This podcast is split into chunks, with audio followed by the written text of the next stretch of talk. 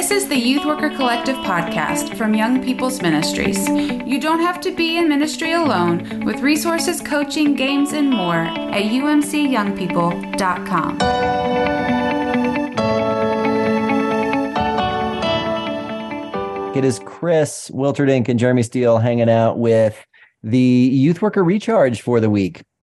Uh, this week, we are going to try to have a very, very interesting discussion, um, which is usually easier with two people. And once Jeremy unfreezes and rejoins us, we can really start it in earnest. Um, but here's our topic for the day. We wanted to start a conversation related to confirmation. Okay.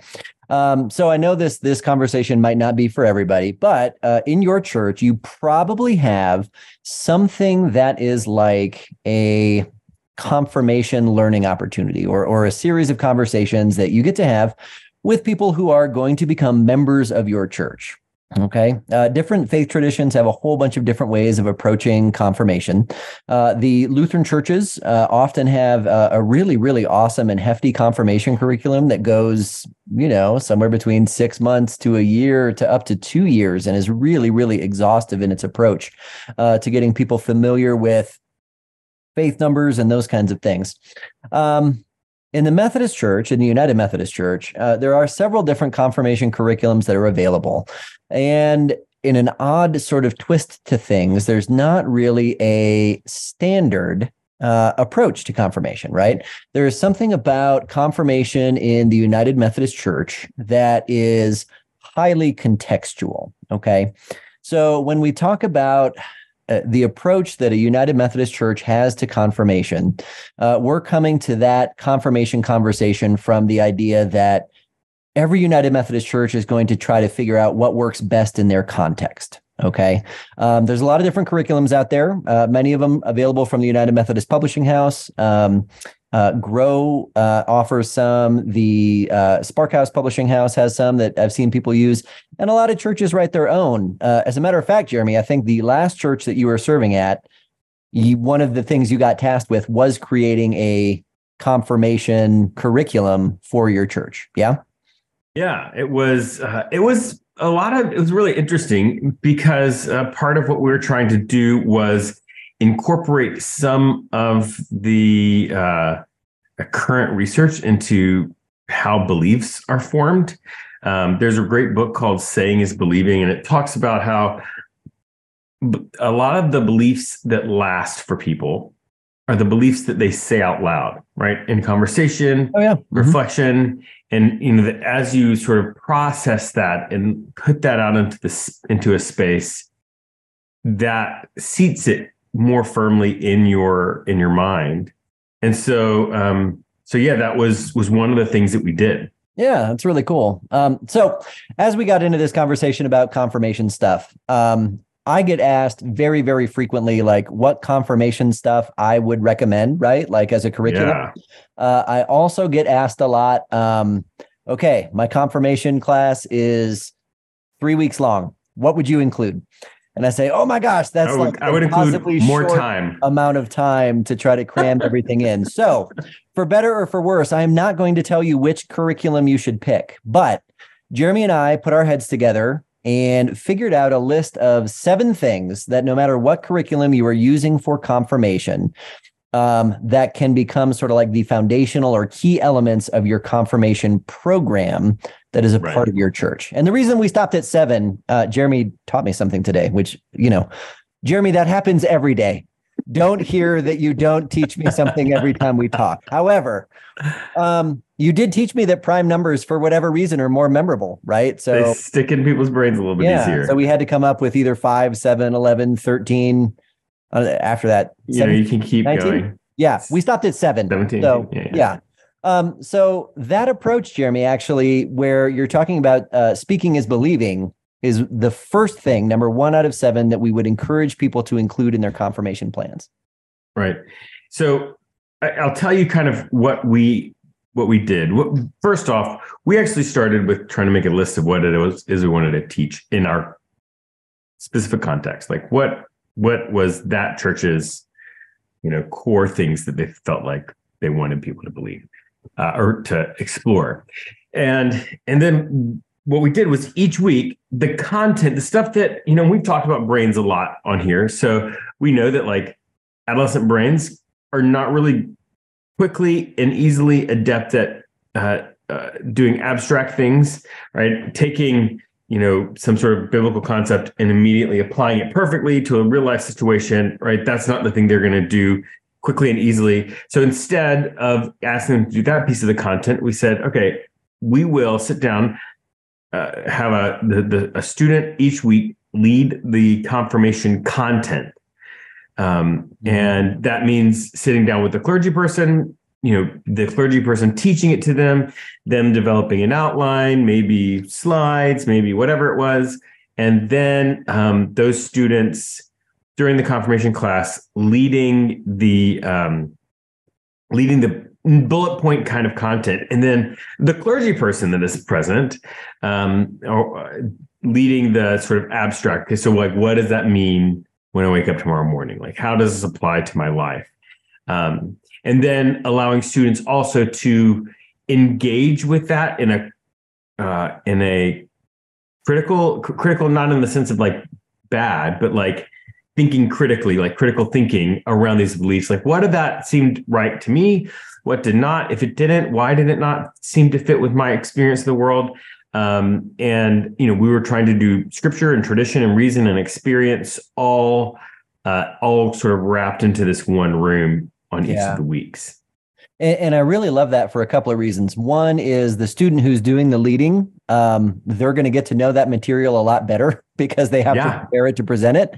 And you know what? Uh, in experience and also in research, the data shows that people listen to their peers more often yes. than they listen to anybody outside of their peer group. So, yes, that clergy person is there, but you're also going to have the attention of the group that is gathered that's doing the listening and the processing.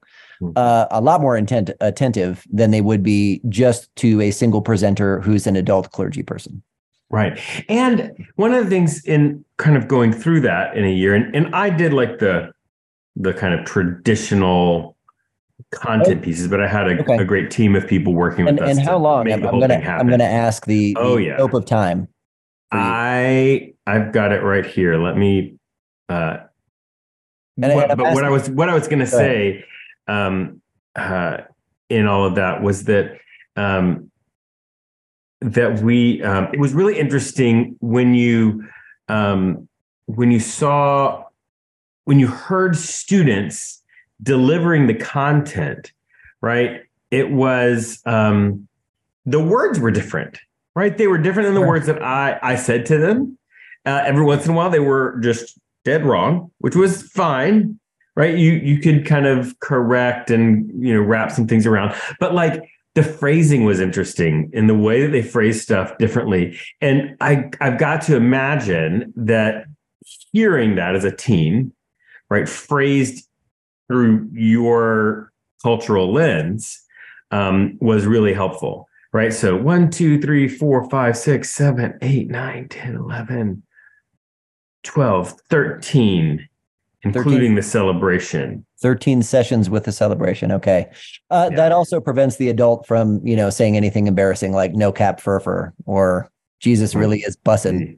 You know, Ooh, yeah, don't, don't do that reach. Don't gonna, do that reach. Mm, All right, that was number one. Number two, um, when you are putting together whatever you're looking at for confirmation, I really encourage churches to include history yes. as one of the pieces to cover. And and okay, you can relate that to if you're exploring the bible and you know figuring out church history timelines and and you know the evolution of your denomination or or any of those kind of things. But what i really mean is being able to involve local stories of the church yes. where this confirmation is happening right?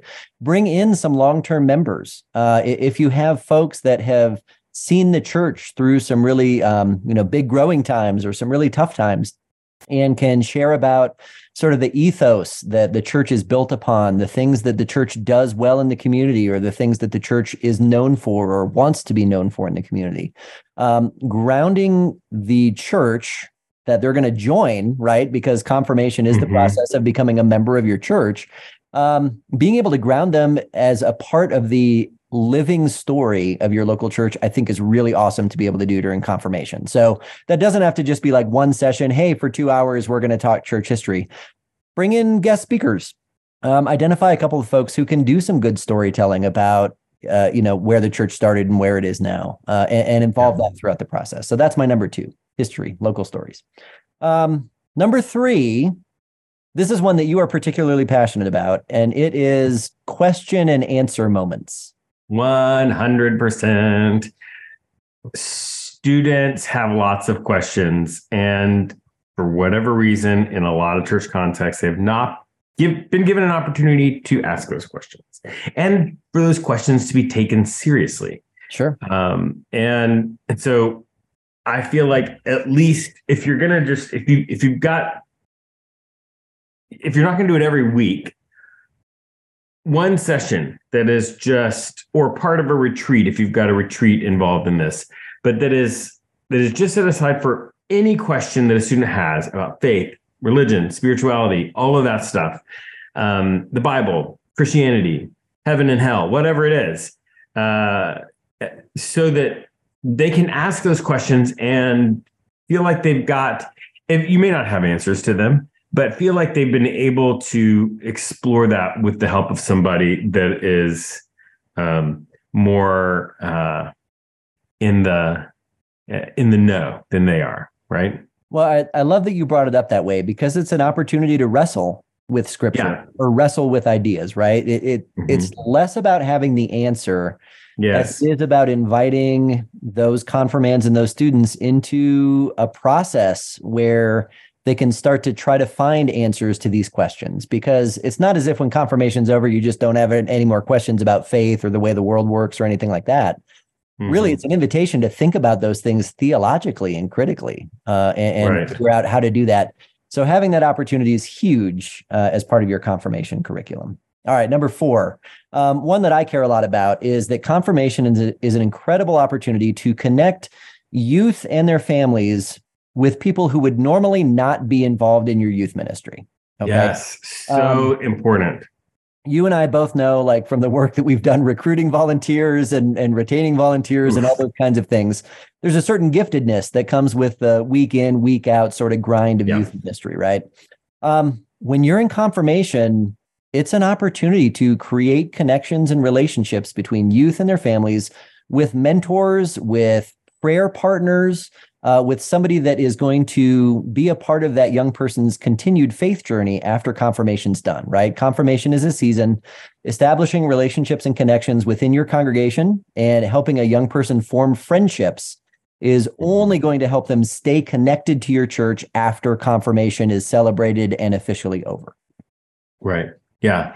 And I've got uh, over the years, have collected all kinds of stories from both students who become young adults and adults, and from um, adults who uh, who stay connected to that mentor.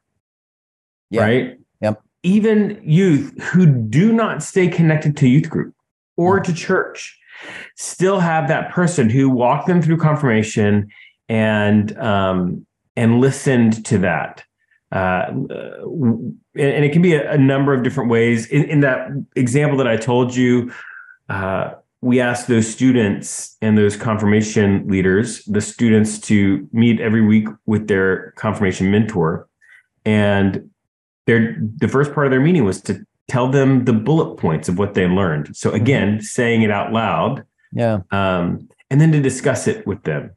Um, yeah, so it was um it, it's so important because you get people that like like you said they are not comfortable with being thought of as a youth volunteer. They yeah. don't want to be there every week. They could care less about playing chubby bunny or whatever it is. But they'll sit down with a kid and talk about you know life and theology for a couple of weeks. Yeah. And uh really cool Yeah, and, and you can frame it in a way that it's short term, right? Like confirmation has a beginning and an ending. It can be as flexible as you want it to be, right? Like you can set up times at the church that are, you know, confirmation conversation times. You can also encourage folks to, you know, make these connections outside of regular church hours. Um, Side story Angela, who is one of the people that was involved with my own confirmation, every time that I end up in the same church as her, um, which is not often, but there's two churches about an hour away that I'll, you know, go and worship at. Or, and every time I see her, she's like, You are my claim to fame. I was Chris Wilterdink's confirmation leader. And I said, Oh, thank you so much. I never get embarrassed that you say that. And, but, but listen, that that's, that's 30 years, right? Or 35 yeah. years. So that long-term thing, again, not related to a church, not related to, nope. but a, a, person, right? Okay. Um, we're on to number five. Tell me what it means to get comfortable about what's in the Bible. Ah, yes. I would hope that each week there would be some sort of biblical content um, that you would discuss, incorporate, mention, but uh, the Bible itself is complicated. Yes, it is. And understanding what's going on with it can be incredibly helpful. And, and, by that, I mean, not like memorize these Bible verses, but like, how did the Bible come to exist? Like, there's mm-hmm. 66 books in the Protestant Bible, there's more in the Catholic Bible. Why is that? Sure. Uh, there's different kinds of literature in the Bible.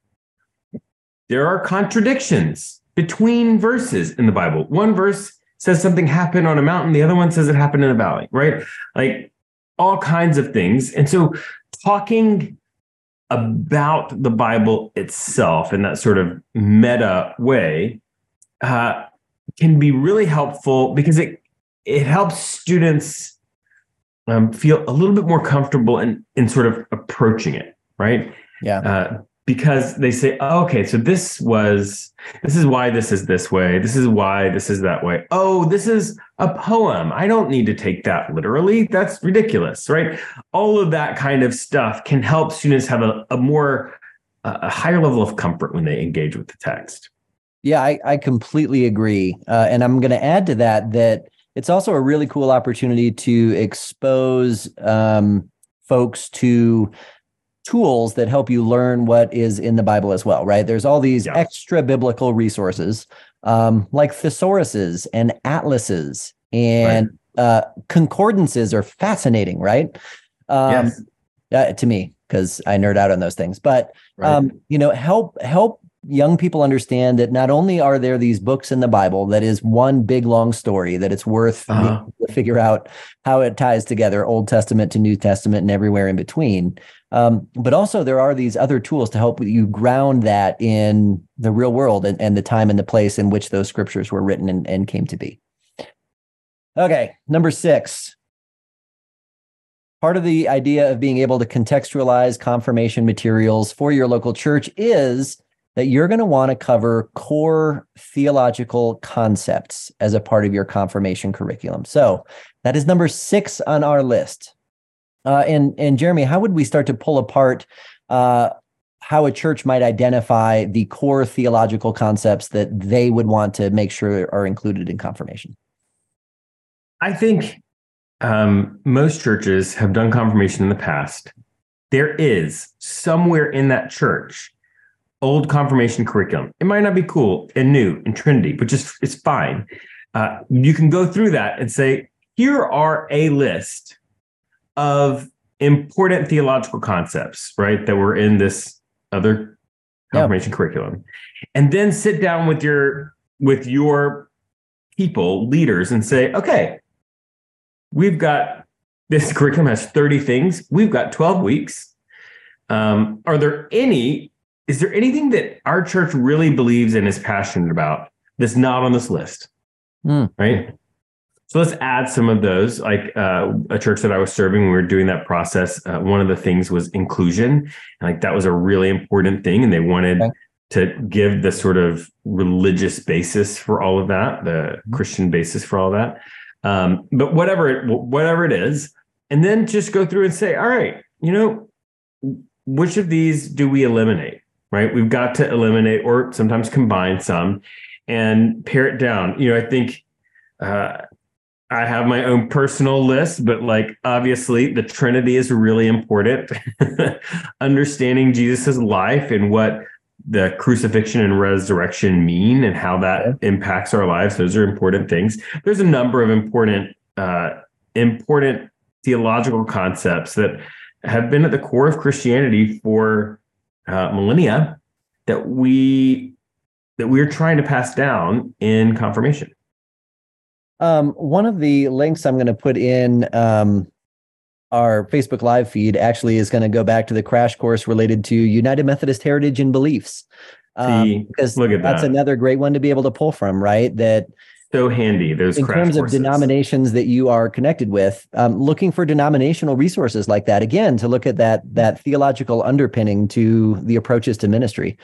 The Methodist right. understanding of grace is yes. deal, you know, and and having young people that are going to join a United Methodist Church understand that concept of grace, um, as well as figuring out like, you know, things like cheap grace or the grace that you say before dinner and that kind of stuff. It's right. a really important conversation to have during confirmation. All right. Number seven, end of the list.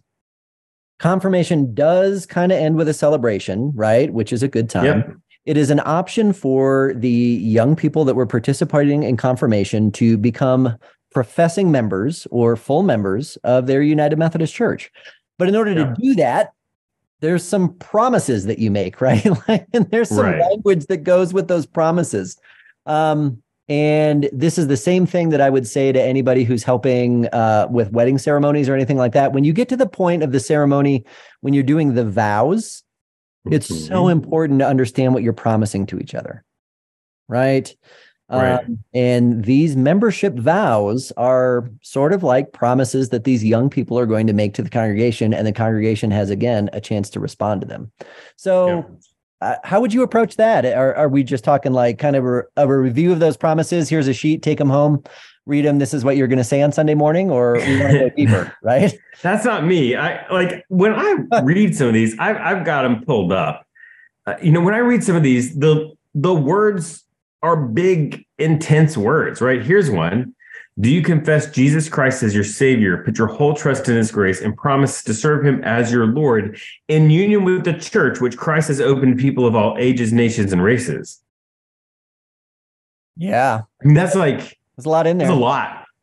right. And so, like, maybe, maybe they believe that, right? Maybe they are ready to say, I, I do to that, but they it's irresponsible to put students up, give them those kinds of words, and ask them to invite them to say, I do, without them having processed those at their level. And some of these, uh, obviously, some of these you will have already talked about the underlying concepts in confirmation, but hopefully you'll be able to say, okay, look, this one is related to that lesson on the resurrection. You remember that? Or this one is related to our community or whatever. Uh, you know, then um, there's, and then there's like the church has vows and eh, there's all kinds of really big deals. And then, and then there's a, a, a profession of faith.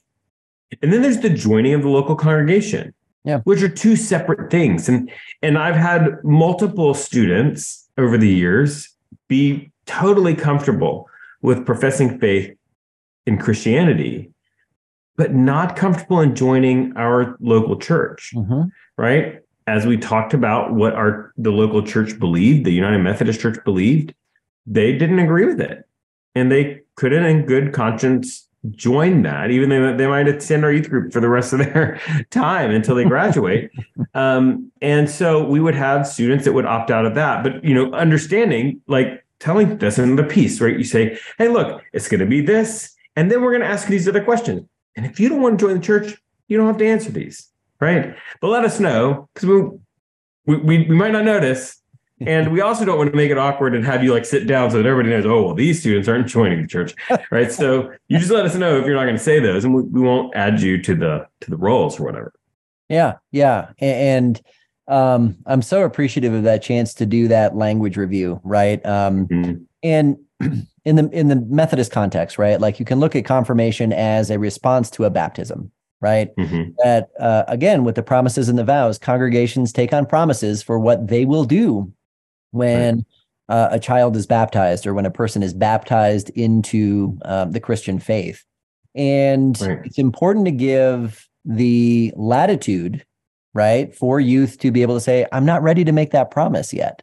Um, yeah. And for you as the youth leader, not to feel bad about that. In fact, you should feel great about the work that you've done, uh, yeah. that you have caused a young person to think this deeply uh, about mm-hmm. their faith before they blindly promise themselves into something. Now, if you do have those two or three, um, you know, making sure that you're in conversation with their families as well, right? Because that young person yeah. might be facing some pressure from the parents to just you know what just say just say yes or just you know so right. set yourself up some time um, in that processing but yeah that's all part of that plain language review as well all right it's the end that's seven recap number one include student leadership and clergy number two include history and local stories number three absolutely include question and answer moments number four build in opportunities to connect with mentors and prayer partners five uh, get comfortable about how the Bible came to be and start to learn about what's in there. Six, cover the core theological concepts that are important to your local congregation. And seven, a plain language review